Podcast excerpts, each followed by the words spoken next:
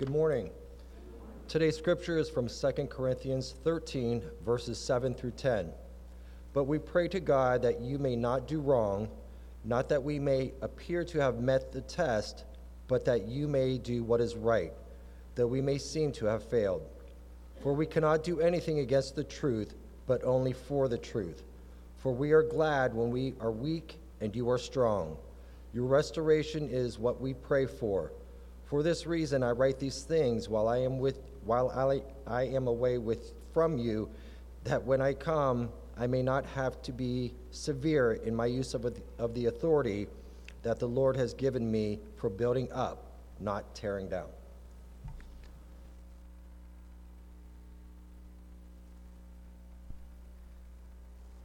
Thanks, Terry.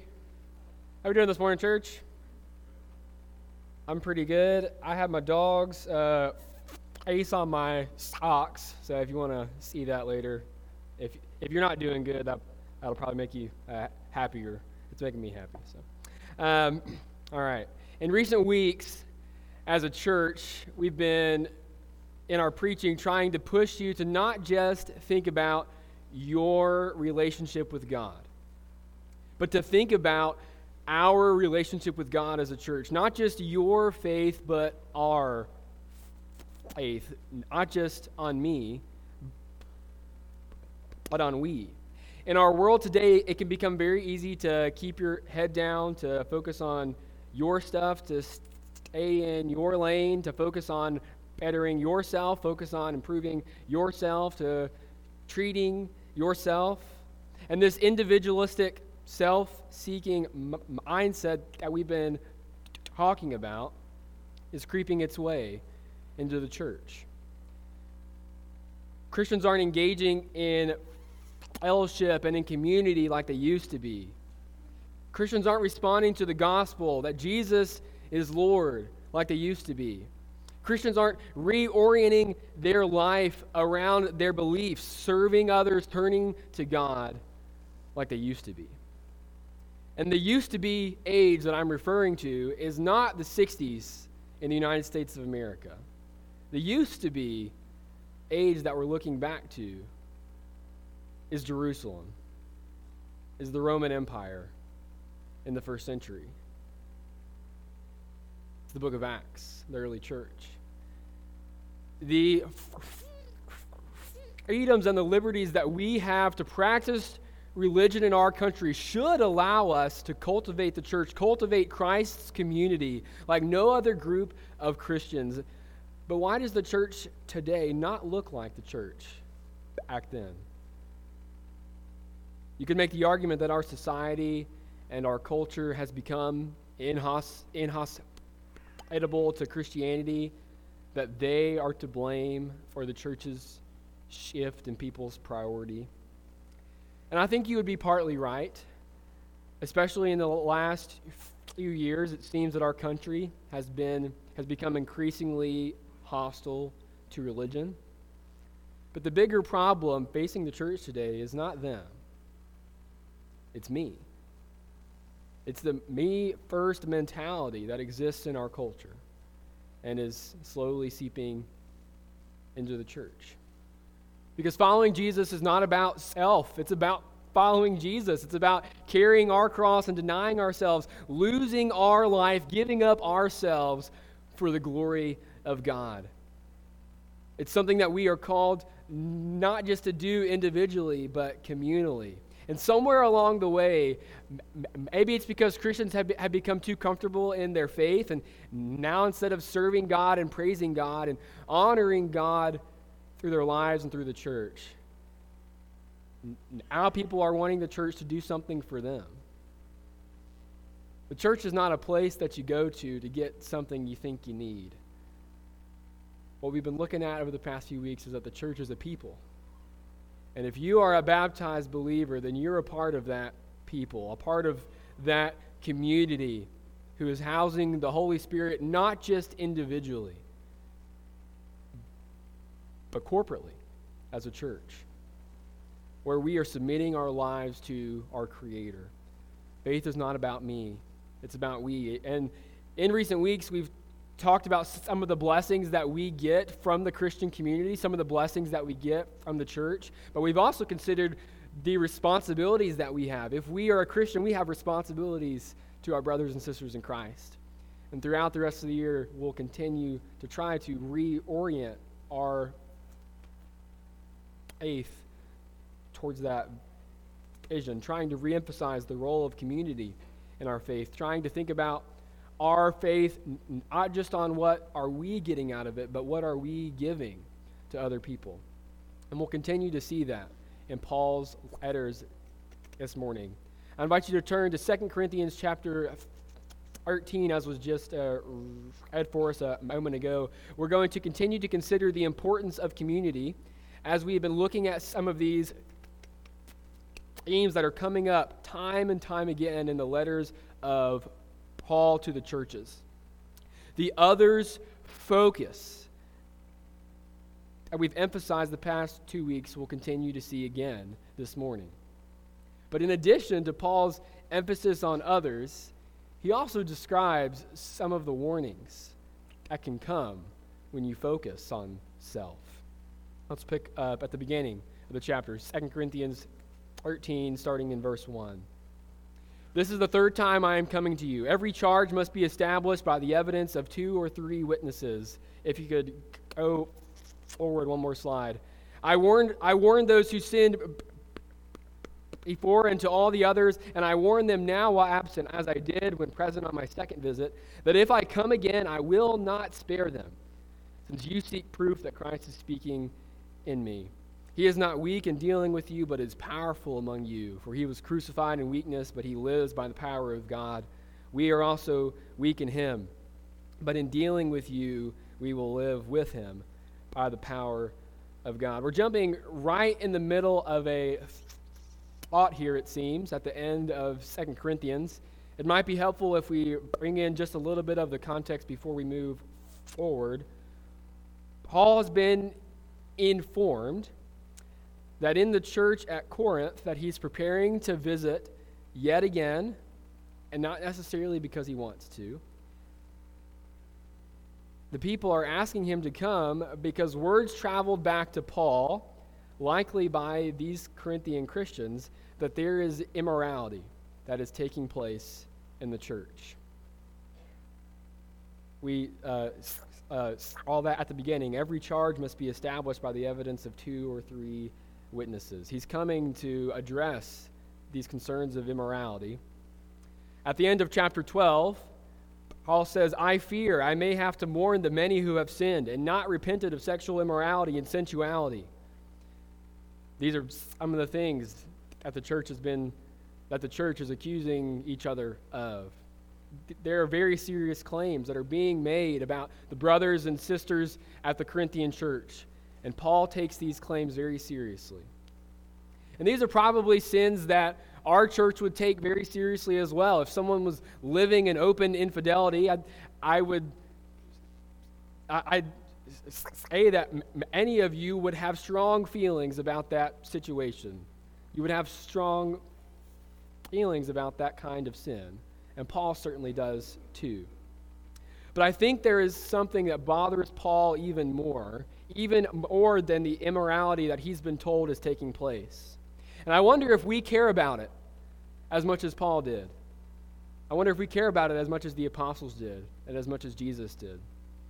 Just one more verse back in chapter 12, before he talks about the sexual sin and immorality, Paul says, I also fear that I may find you quarreling in jealousy and in anger and hostility and in slander and gossip and conceit and disorder.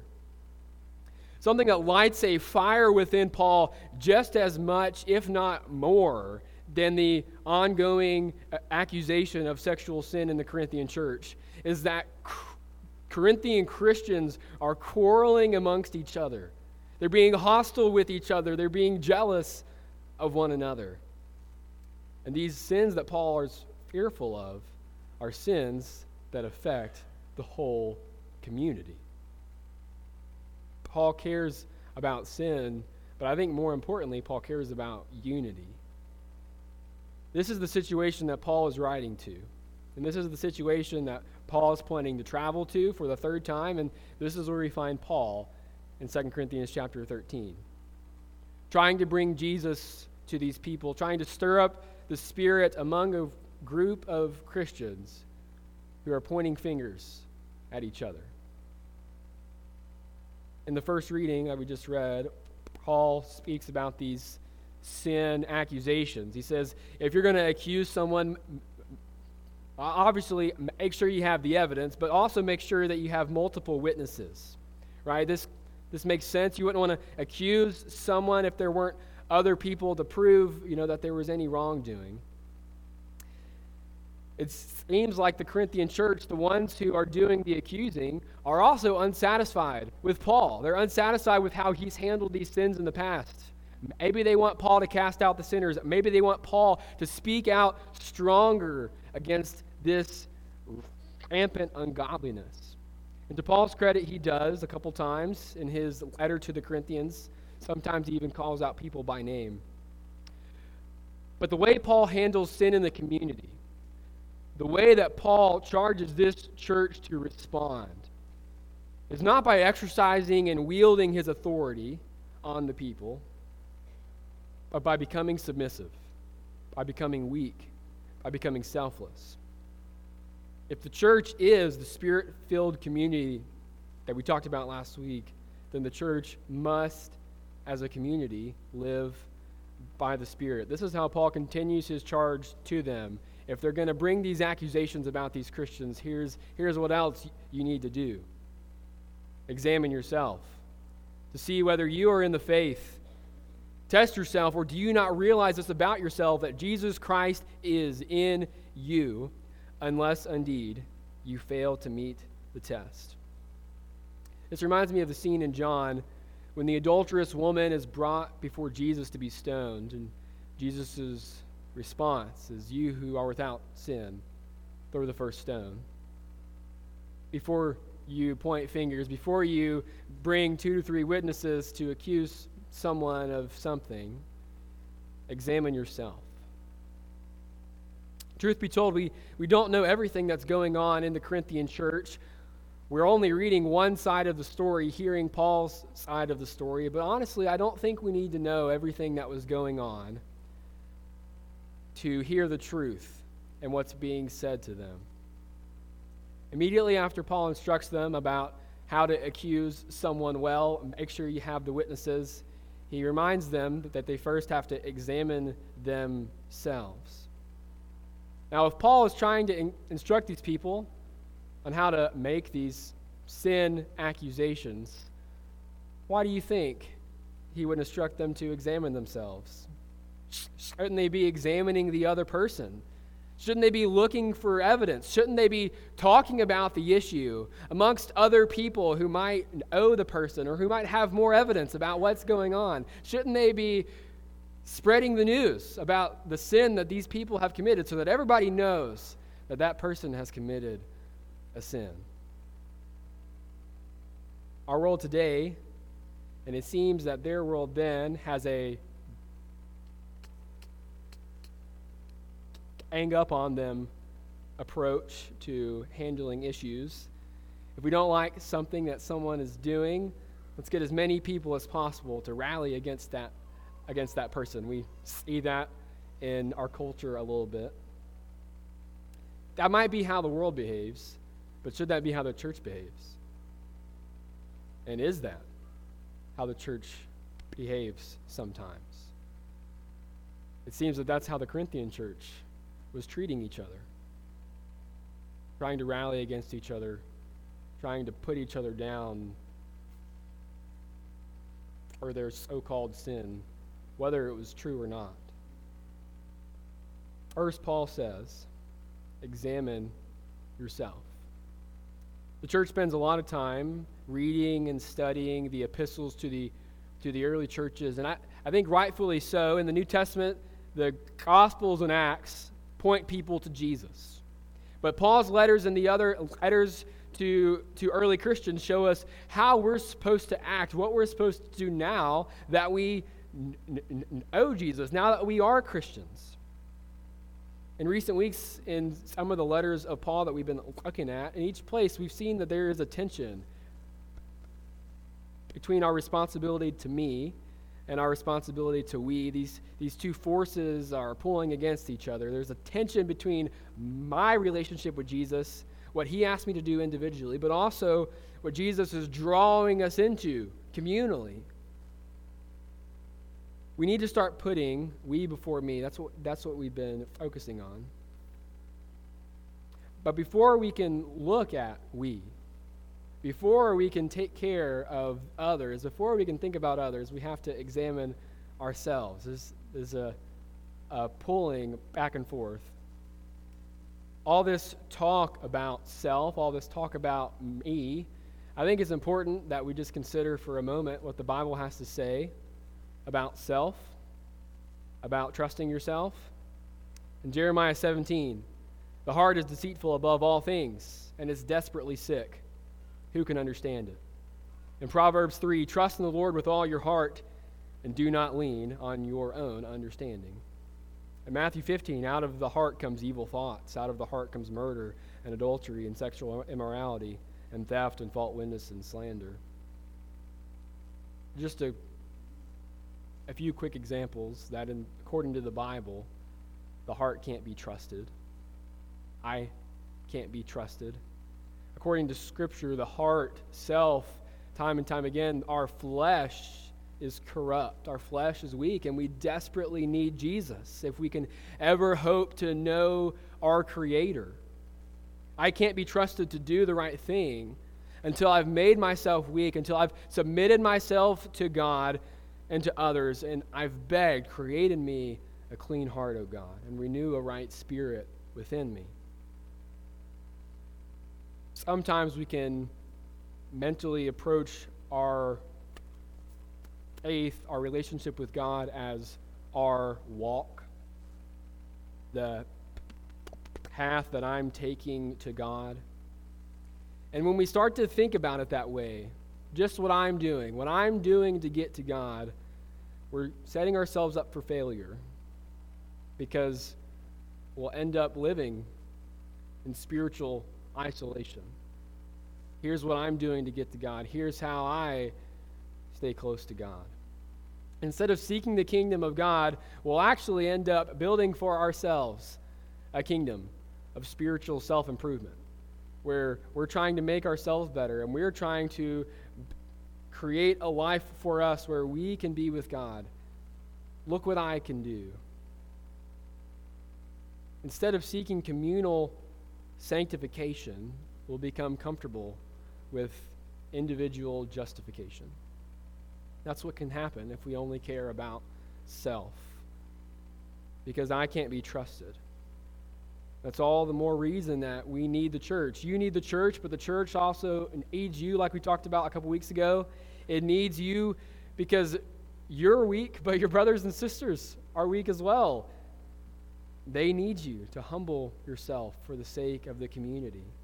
But what if I'm exhausted? What if I have a lot going on? What if I have nothing else to give to the church?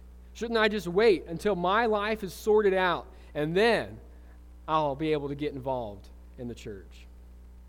We talked about our need to pour from our empty cup last week. And if you missed that message, I encourage you to go back and listen.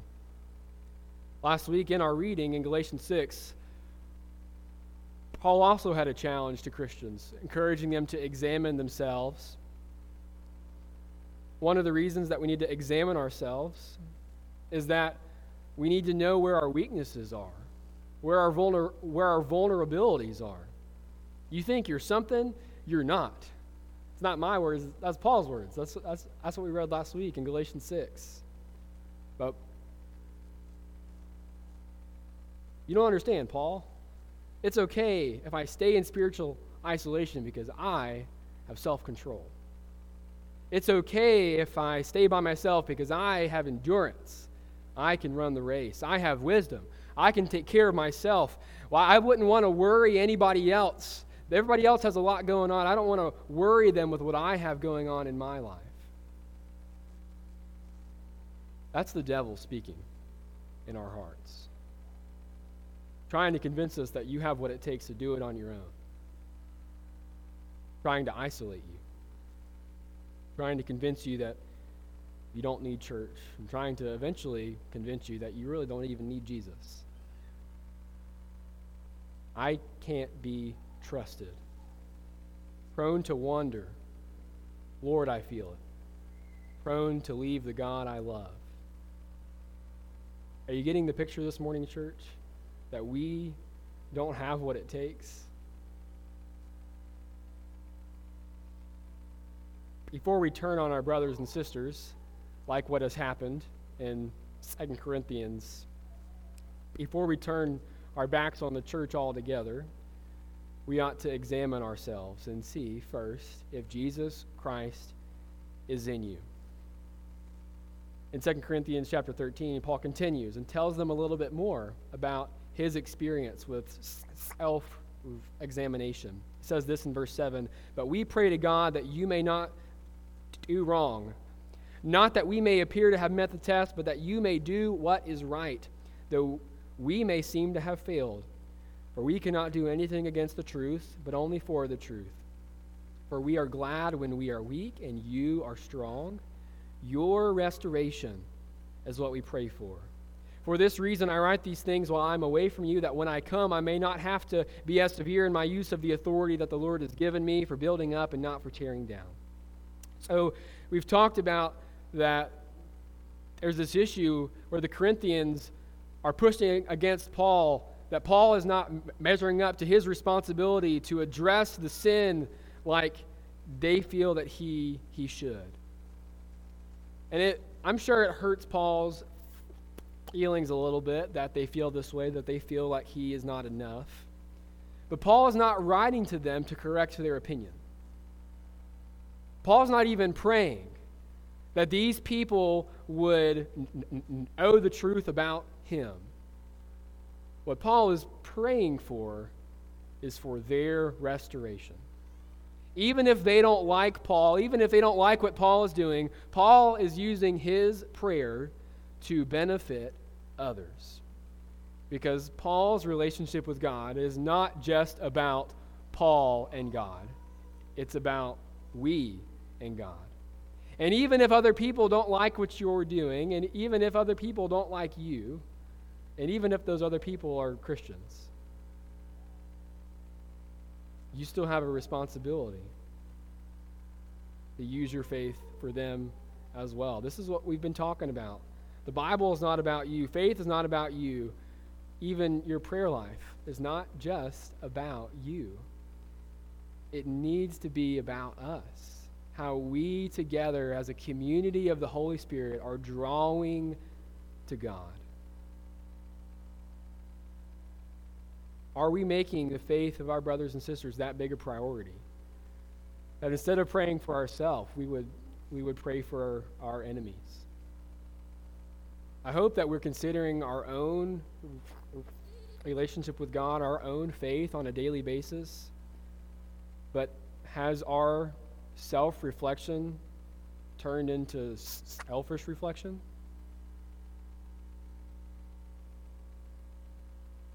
Paul's conclusion at the end of the chapter, I think, is the perfect summary of where he's trying to lead us, what we need to get when we self reflect, what we need to get out of our relationship with God. One last time from 2 Corinthians in verse 11. Finally, brothers, rejoice.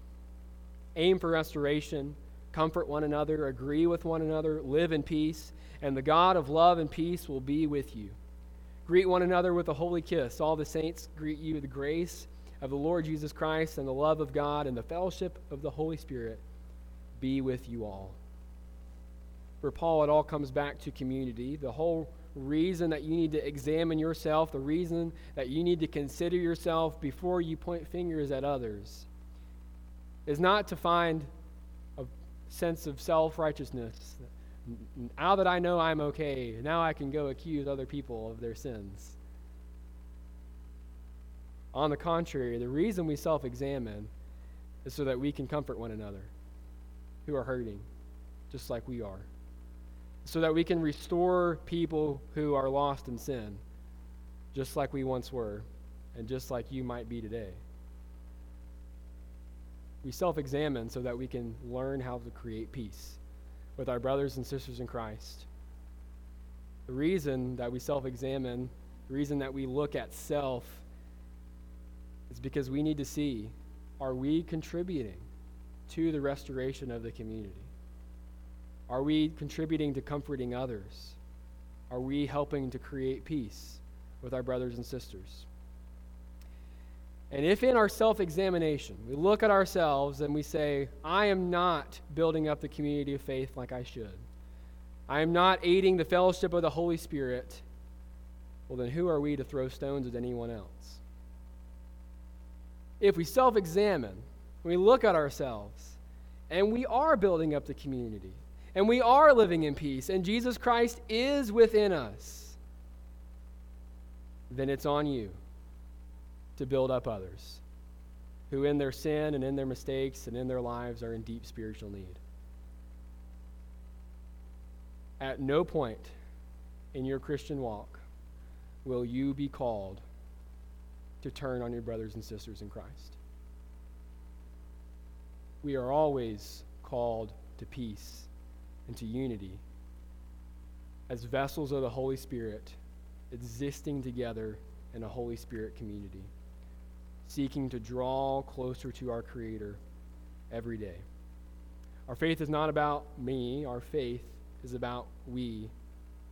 And if our faith ever becomes me focused, if we only ever read the Bible for me, if I only ever pray for me, if I only ever go to church because I need it, then our faith is in danger because I can't be trusted. This morning, church, we need to be willing to admit to ourselves, we need to be willing to admit to one another that we can't do it on our own. This is the first step that we take when we become a Christian. In our confession and our repentance, we are telling God, God, I cannot get to you without Jesus. I need the cross. I need your son. But why does that confession have to stop there? Why do we stop confessing that we aren't enough? That's the confession that we should be making every day as a community of believers, confessing that we, as a, as a people of God, need Jesus. And we need to be pulling each other to Jesus as we are pulling closer together. It all comes back to self. If, if being a Christian is just about you, then you won't submit to God, and you certainly will not submit to one another. if you are not yet a Christian. If you do not yet know Jesus, then you might at times feel spiritual in your life, but your sin has separated you from God. And you need the blood from the cross to draw near to Him. He has, he has done the work to draw near to you. If you, need to, if you need to be baptized and confess that you have spiritual need, we would love to help you do that. If you are a Christian, and maybe you've settled in spiritual isolation, I invite you to turn to your brothers and sisters and look them in the eye and confess to them that you need them. And let them know that you are there because they need you too. If we try to live in spiritual isolation, we might convince ourselves we have justification. We, we might convince ourselves that we're going to heaven one day, but are we becoming more like our God right here today as a community? If you have any need, whether it's in person or on Facebook, I hope that you make it known as we sing this song in a moment, or you could reach out. Wouldn't it be crazy if you reached out to one of your brothers and sisters this week and said, Hey, I need help? If you have any need this morning, or at all. Won't you make it known to one another as we stand and as we sing?